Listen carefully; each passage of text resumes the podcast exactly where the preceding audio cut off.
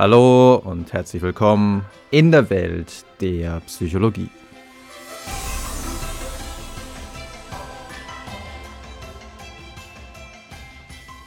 Reaktanz in der Werbepsychologie oder wie unser Streben nach Freiheit gezielt von der Werbung ausgenutzt werden kann.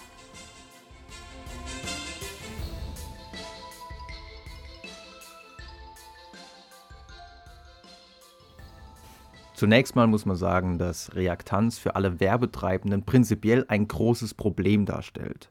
Aber erst nochmal zur Erinnerung, Reaktanz, wir haben zwar schon mal im Allgemeinen über Reaktanz gesprochen, aber trotzdem nochmal zur Erinnerung, Reaktanz tritt immer dann auf, wenn wir das Gefühl haben, in unserer Freiheit in Bezug auf die Konsumentenpsychologie, in unserer Wahlfreiheit eingeschränkt zu sein.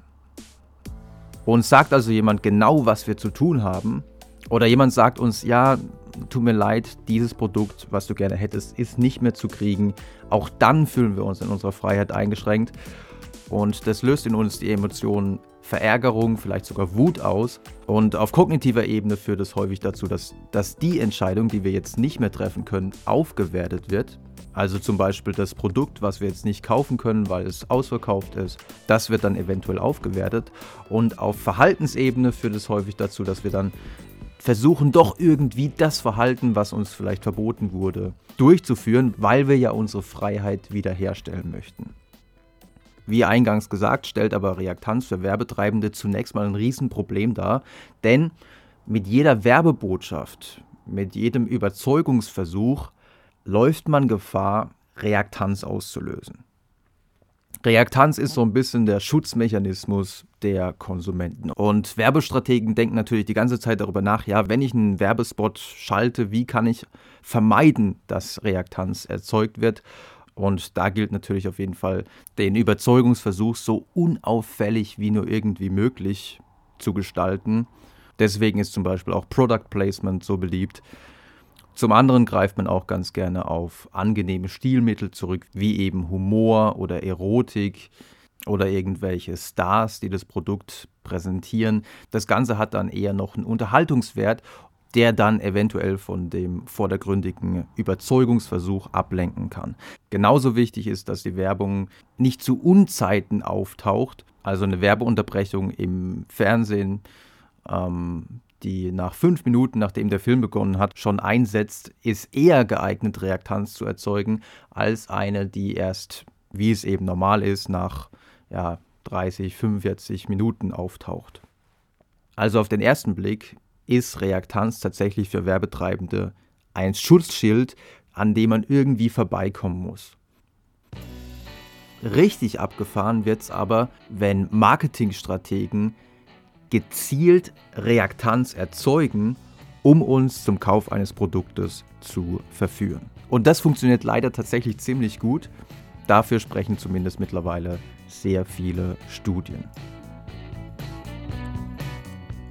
Und eine klassische Studie, die man in vielen Psychologie-Lehrbüchern findet und die an dieser Stelle natürlich nicht fehlen darf, ist die Studie von Worchel, Lee und Adewole aus dem Jahr 1975 mit dem Titel Effect of Supply and Demand on Rating of Object Value. Publiziert im Journal of Personality and Social Psychology. In dieser Studie geht es um das Phänomen, dass, wenn man uns sagt, dass ein Produkt selten ist, nur in geringen Mengen verfügbar ist und wir somit nicht die Freiheit haben, so viele Produkte dieser Sorte zu kaufen, wie wir wollen.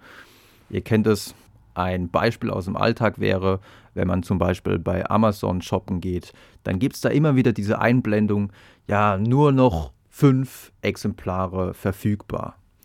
Und wenn dann diese fünf Exemplare verbraucht worden sind, komischerweise erscheint dann zwei Tage später wieder, ja, jetzt sind wieder nur noch acht Exemplare verfügbar. Also man hat schon den Eindruck, dass da ein gewisses System dahinter steckt. Und dass das wohl tatsächlich funktioniert, konnten eben Worchel und Kollegen schon 1975 zeigen.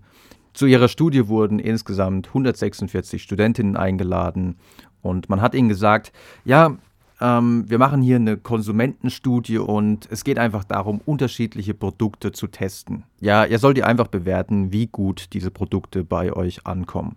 Es ging zum Beispiel um Bonbons, Zigarren und Kekse. Es gab mehrere Versuchsbedingungen. Einmal wurde den Probandinnen ein Teller mit zwei Keksen hingestellt und ein anderes Mal ein Teller mit immerhin zehn Keksen. Bevor die Probandinnen jetzt aber anfangen konnten, diese Kekse zu testen, kam immer ein zweiter Versuchsleiter rein und sagte in einer Bedingung, äh, ja, ähm, die anderen Versuchspersonen haben irgendwie mehr Kekse gegessen, als ich dachte. Ist es okay, wenn ich mir hier ein paar Kekse ausborge? Und schon wurden aus den ehemals zehn Keksen nur noch zwei Kekse. In einer anderen Versuchsbedingung sagte dieser zweite Versuchsleiter, als er ins Zimmer kam, oh, ähm, ja, ich habe aus Versehen ähm, irgendwie die Kekse vertauscht. Ähm, von daher machen wir das jetzt Ganze, das Ganze wieder rückgängig. Das heißt also, auch hier wurden den Versuchspersonen acht Kekse weggenommen. Aber der Grund war ein anderer. Der Grund war eben ein Versehen, ein Unfall. Dann gab es natürlich noch eine dritte Versuchsbedingung, in der die Probanden keine Kekse abgeben mussten. Da gab es also keine Freiheitseinschränkung. Wenn man sich jetzt die Ergebnisse anschaut, dann sieht man, dass die Probandinnen in dieser letzten Bedingung, wenn man ihnen keine Kekse weggenommen hatte, die Kekse am wenigsten attraktiv und auch am wenigsten wertvoll einstuften. Man hat sie also auch gefragt, ja, ähm, was glaubst du, was kostet denn ein Pfund von diesen Keksen? Wenn man ihnen Kekse weggenommen hatte und ihnen gesagt hatte, ja, ähm, das war jetzt einfach nur ein Versehen, dann wurden die Kekse schon ein bisschen besser eingestuft. Und deutlich besser und auch deutlich wertvoller wurden die Kekse eingestuft, wenn man ihnen gesagt hat, ja, ähm, es gibt halt noch andere Versuchspersonen und die haben mehr Kekse gegessen als erwartet. Und das ist ein ganz wichtiger Punkt beim Thema Reaktanz. Reaktanz ist immer dann besonders groß, wenn diese Freiheitseinschränkung auf andere Personen zurückgeht. Also das können wir überhaupt nicht leiden, wenn uns jemand vor der Nase irgendwas wegschnappt. Wenn es ein Versehen ist, okay, das kann ja mal passieren. Aber wenn uns jemand was vor der Nase wegschnappt, das gefällt uns gar nicht und es führt eben auf kognitiver Ebene dazu, dass wir das Produkt aufwerten. Zum anderen kommt hier natürlich noch ein anderer Faktor ins Spiel, nämlich die Konsensinformation, dass natürlich die anderen Probanden die Kekse wohl auch ganz gut finden. Auch das ist natürlich ein Phänomen, was man immer wieder antrifft. Wenn viele etwas gut finden, dann lässt man sich durchaus in seiner Meinung davon auch beeinflussen.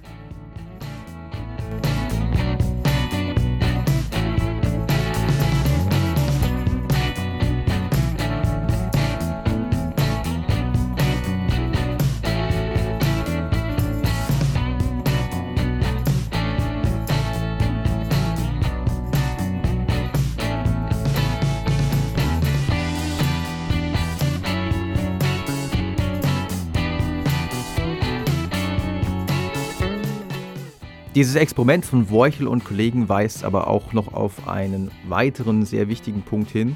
Und zwar, Reaktanz tritt nur dann auf oder besonders dann auf, wenn wir auch Wahlfreiheit erwarten. Es gab nämlich ja auch eine Versuchsbedingung, in der die Versuchspersonen von Anfang an nur zwei Kekse auf ihrem Teller liegen hatten. Und in dieser Versuchsbedingung wurden die Kekse nicht aufgewertet obwohl es ja eigentlich nur zwei waren. Der Grund ist wohl, dass die Probandinnen gar nicht auf die Idee gekommen sind, dass man auch mehr Kekse haben könnte. Halten wir also fest, wenn uns jemand erzählt, dass ein Produkt ausverkauft ist oder dass es nur noch ganz wenige Exemplare gibt, dann führt es häufig dazu, dass wir das Produkt aufwerten und sagen, ja, dann kaufe ich das Produkt, solange es noch da ist, oder ich versuche irgendwie auf anderem Wege an das Produkt ranzukommen. Dieses Phänomen wird aber von Werbetreibenden teilweise noch weiter auf die Spitze getrieben. Zum Beispiel, indem man sagt, ja, das konkrete Produkt ist zwar noch verfügbar, aber ein sehr ähnliches Produkt ist schon ausverkauft. Wie reagieren Konsumenten auf so eine Werbebotschaft? Das wurde untersucht in der Studie aus dem Jahr 2009, publiziert im Journal of Retailing und die Studie trägt den Titel Influence of Sold Out Products on Consumer Choice. Im ersten Experiment dieser Studie, ähm, an dem immerhin 81 Studenten teilnahmen, wurde eine Gruppe der Probanden gebeten, sich zu entscheiden, ob sie einen Skipass kaufen würden also die Erlaubnis zur Benutzung einer Skipiste, und zwar zum Preis von 20 Dollar für 5 Stunden. Unter dieser Bedingung sagten immerhin 61,5 Prozent, ja, klar, würde ich machen, würde ich kaufen. Ein anderer Teil der Probanden bekam genau das gleiche Angebot, 20 Dollar für 5 Stunden. Gleichzeitig wurde ihnen aber noch ein zweites Angebot eingeblendet, das besagte, dass man 10 Stunden auf der Piste unterwegs sein könne für 40 Dollar. Aber dieses Angebot war schon ausverkauft. Also es kam einfach die Meldung, sorry, sold out. Dieses zweite Angebot, was man quasi als Attrappe bezeichnen könnte, weil ich meine, wenn ich ein Geschäft habe, dann könnte ich ja einfach immer ein Produkt, was ähnlich ist wie ein anderes, ähm, das ich aber vielleicht gar nicht im Angebot habe, als ausverkauft anpreisen. Wobei man sagen muss, in Deutschland gibt es da gewisse gesetzliche Regelungen. Man darf das eigentlich nicht, aber ich denke, das wird leider doch relativ häufig gemacht. Diese Attrappe führte dazu, dass jetzt nicht 61,5 Prozent sich für diese für den Skipass für 20 Dollar entschieden, sondern dass ich jetzt sage und schreibe 90,5 Prozent, also fast 30 Prozent mehr der Probanden entschieden sich jetzt diesen Skipass zu kaufen, weil sie einfach das Gefühl hatten, ja, ich muss mich so schnell wie möglich entscheiden. Wer weiß, wie lange das Angebot noch da ist. Und diese Form der Beeinflussung über die Vorgaukelung von zeitlicher Knappheit findet sich natürlich auch in vielen Werbekampagnen. Andauernd bekomme ich irgendwelche E-Mails, in denen dann drin steht, ja, das Sonderangebot gilt noch bis zum 30., bis zum Ende dieses Monats und danach wird alles viel teurer. Und äh, siehe da, ähm, das Sonderangebot wird danach dann nochmal zwei Wochen verlängert, danach dann nochmal drei Wochen verlängert. Und irgendwie ist das Sonderangebot in Wirklichkeit kein Sonderangebot, weil der Preis sich tatsächlich nie ändert. Andere Beispiele wären, dass ein Fotograf von Kinderporträts, also das ist ja auch ein gewisser Markt, ähm, wenn ein Kind geboren wurde, dann wunderschöne Kinderfotos zu schießen, Manch einer sagt dann, ja, ähm, sie müssen sich jetzt doch recht schnell dafür entscheiden, weil äh, ich bin gezwungen, aus Speichergründen die Fotos dann schon nach ein paar Tagen zu vernichten, weil ich einfach nicht so viel Speicher zur Verfügung habe. Ist natürlich ziemlich lächerlich angesichts der großen Festplatten, die es heutzutage gibt. Oder was es auch gibt, dass ein Zeitschriftenverkäufer oder ein Staubsaugervertreter an der Tür klingelt und sagt, ähm, ja, ähm, Sie sollten sich schon jetzt am besten heute noch dafür entscheiden, weil ich werde dann sehr lange Zeit, vielleicht nie wieder hier ähm, in dieser Stadt oder in diesem Dorf sein. Ähm, und auch das ist natürlich völliger Schwachsinn, weil die verdienen ihr Geld damit. Ja, natürlich kommen die irgendwann wieder.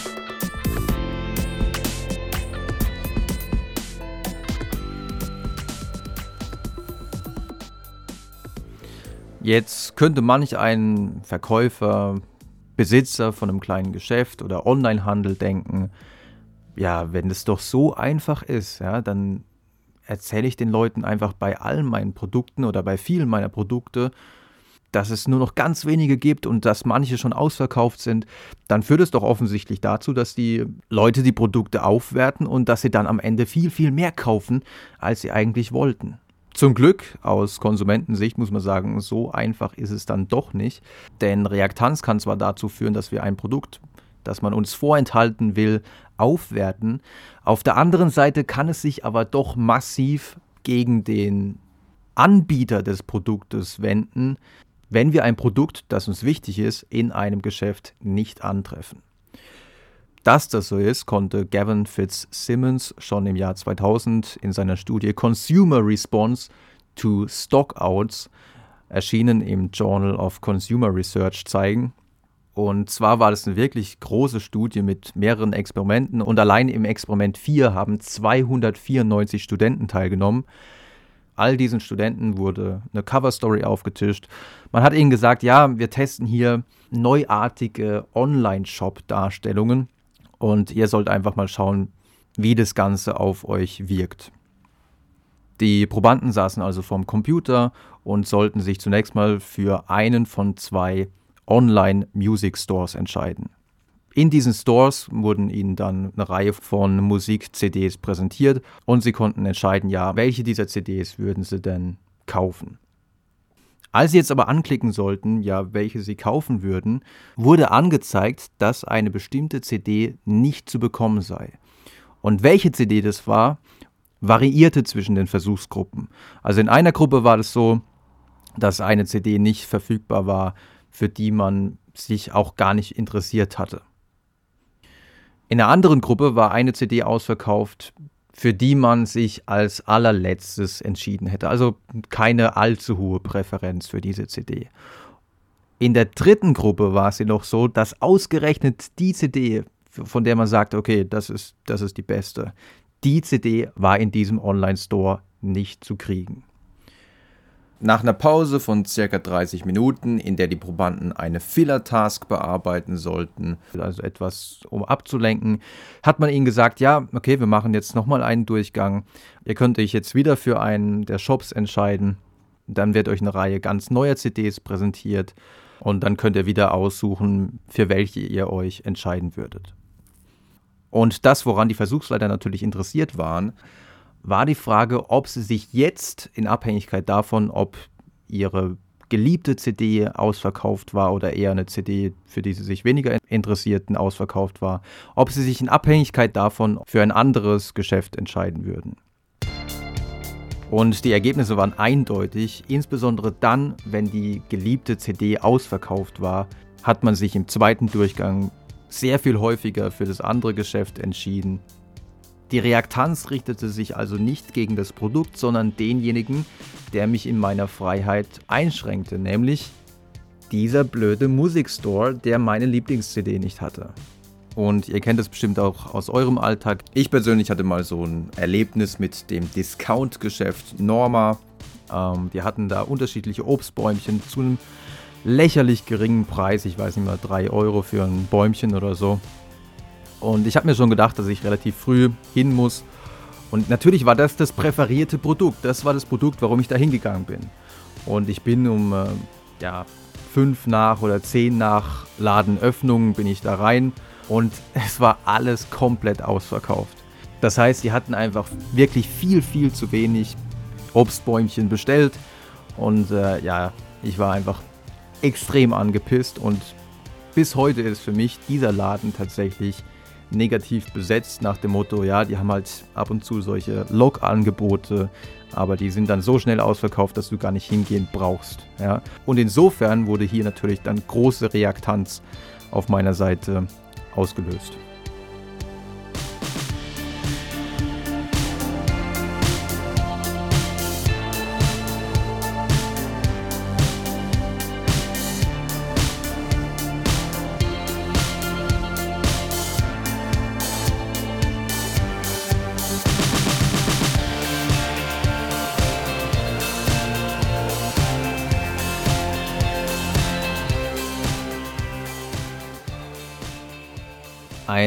Andere Situation, in der die Werbestrategie etwas als ausverkauft oder als knapp anzupreisen nach hinten losgehen kann, ist, wenn es sich um ein Produkt handelt, mit dem man seine Individualität ausdrückt.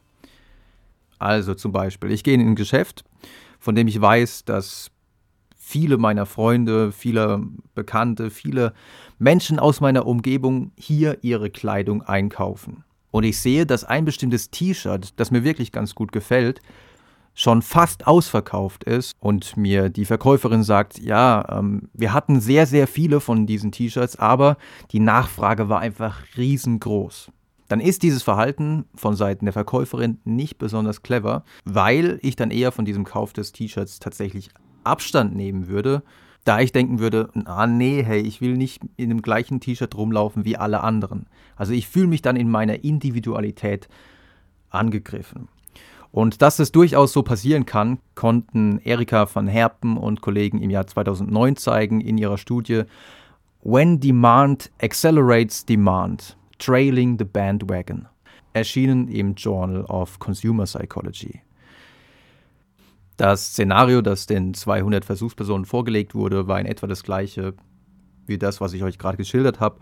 Es ging um ein ausverkauftes T-Shirt in einem nahegelegenen Bekleidungsgeschäft, von dem man wusste, ja, da gehen im Grunde fast alle Studenten hin. Und man hat die Versuchspersonen dann unter anderem gefragt, ja, würdest du dieses T-Shirt im nahegelegenen Shop kaufen oder eine andere Gruppe von Versuchspersonen wurde gefragt, ja, wenn dieses T-Shirt in einem Geschäft auf der anderen Seite der Stadt in einem Bekleidungsgeschäft ausverkauft oder nahezu ausverkauft wäre, was wäre dann deine Meinung bezüglich dieses T-Shirts? Und es zeigte sich tatsächlich, dass wenn das T-Shirt im nahegelegenen Shop ausverkauft war, die Probanden dann tatsächlich sagten, na, lieber nicht, ich will wirklich nicht genau das gleiche T-Shirt tragen wie alle meine Bekannten. Eine gute Verkäuferin würde dann in dem Zusammenhang eben nicht sagen, ja, ähm, wir haben nur noch so wenige T-Shirts, weil die Nachfrage so riesengroß war, sondern sie würde dann vielleicht sagen, ja, wir haben hier gerade leider aus Versehen zu wenige geordert. Ähm, das wird sich demnächst aber wieder ändern. Und auf der anderen Seite könnte man aus dieser Studie den Schluss ziehen, dass man bei solchen Produkten, die vielleicht die Individualität ausdrücken sollen, man als Verkäufer schon darauf achten sollte, dass diese Produkte einigermaßen vorrätig sind, weil in dem Moment, wo ich den Eindruck bekomme, dass die ausverkauft sind, weil sie schon jeder gekauft hat, dann sind sie wahrscheinlich nicht geeignet, um die eigene Individualität auszudrücken.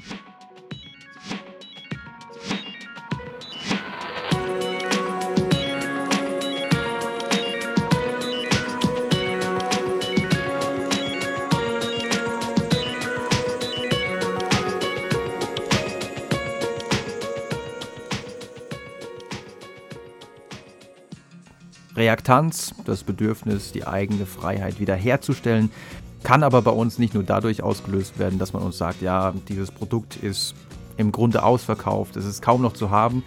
Reaktanz kann natürlich, und auch das kennt ihr, ausgelöst werden durch Verbote. Und clevere Marketingstrategen setzen sogar einiges daran, manche Produkte so aussehen zu lassen, als wären sie eigentlich verboten und und irgendeine höhere Macht, sei es das Gesetz, seien es irgendwelche Moralapostel oder seien es vielleicht sogar die Eltern, möchten uns daran hindern, dass wir dieses Verhalten zeigen dürfen, dass wir dieses Produkt kaufen oder jene Information bekommen. Und dass die künstliche Erzeugung von Verboten tatsächlich genutzt werden kann, um Menschen dazu zu bringen, das zu tun, was man von ihnen möchte, hat angeblich die russische Zarin Katharina auch schon gewusst als sie als Maßnahme gegen eine Hungersnot großflächig Zäune um Kartoffeläcker errichten ließ und auch die und natürlich auch den Diebstahl von Kartoffeln unter Strafe stellte. Zuvor waren Kartoffeln ein ungeliebtes Nahrungsmittel zweiter Klasse. Durch die Einführung dieses Verbots und die Einzäunung der Äcker wurden die Kartoffeln auf einmal interessant.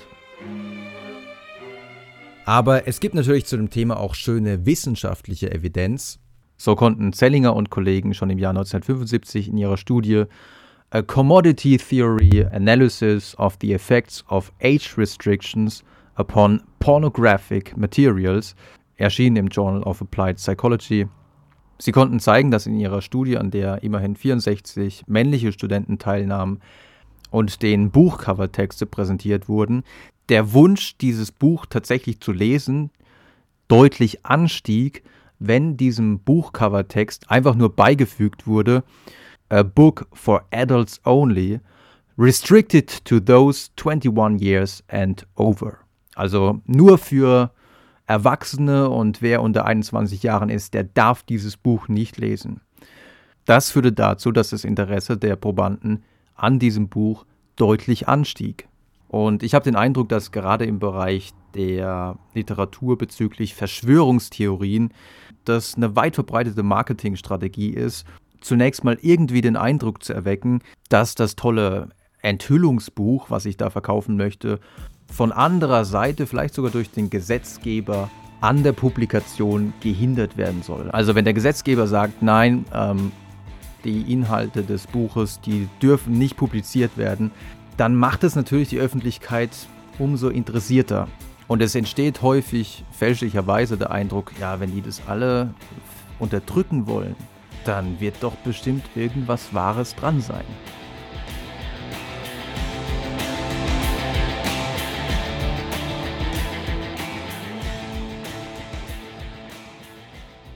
In eine ähnliche Richtung geht die Werbekampagne des Musiksenders Jump FM aus dem Jahr 2000. Damals hat dieser Sender perfiderweise eine Kampagne gegen den eigenen Sender gestartet. Das heißt, sie haben Plakate aufgehängt, auf denen zu lesen war, darf ein deutscher Radiosender Jump FM heißen? Stoppt Radio Jump FM. Oder hat Radio Jump FM überhaupt eine Sendeerlaubnis? Und auch sehr schön, was hat Radio Jump FM im Radio zu suchen? Diese Kampagne hat ihre Wirkung nicht verfehlt. Viele Rezipienten, viele Hörer haben gedacht, ja, das ist offensichtlich eine Kampagne der Konkurrenzsender und die wollen uns diesen Sender verbieten. Und viele werden sich gedacht haben, nee, nicht mit mir, ich höre, was ich möchte. Was letztlich wohl auch dazu führte, dass Jump FM im Jahr 2000 einen Zuwachs von über 140 Prozent hatte.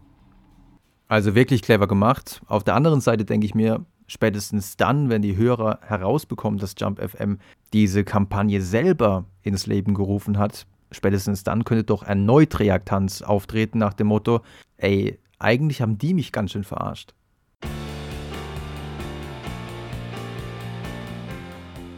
So, dann jetzt ganz kurz zum Schluss noch ein letzter Punkt, mit dem auch gezielt Reaktanz auf unserer Seite erzeugt werden soll. Und zwar insbesondere dann, wenn ein Produkt als besonders exklusiv und von uns als kaum erreichbar dargestellt wird. So gab es zum Beispiel in Bezug auf eine sehr teure, hochexklusive Uhr mal den Werbeslogan Some men have it, most never will. Also nur einige wenige Männer können in den Besitz dieser Uhr kommen. Viele jedoch nicht. Du nicht.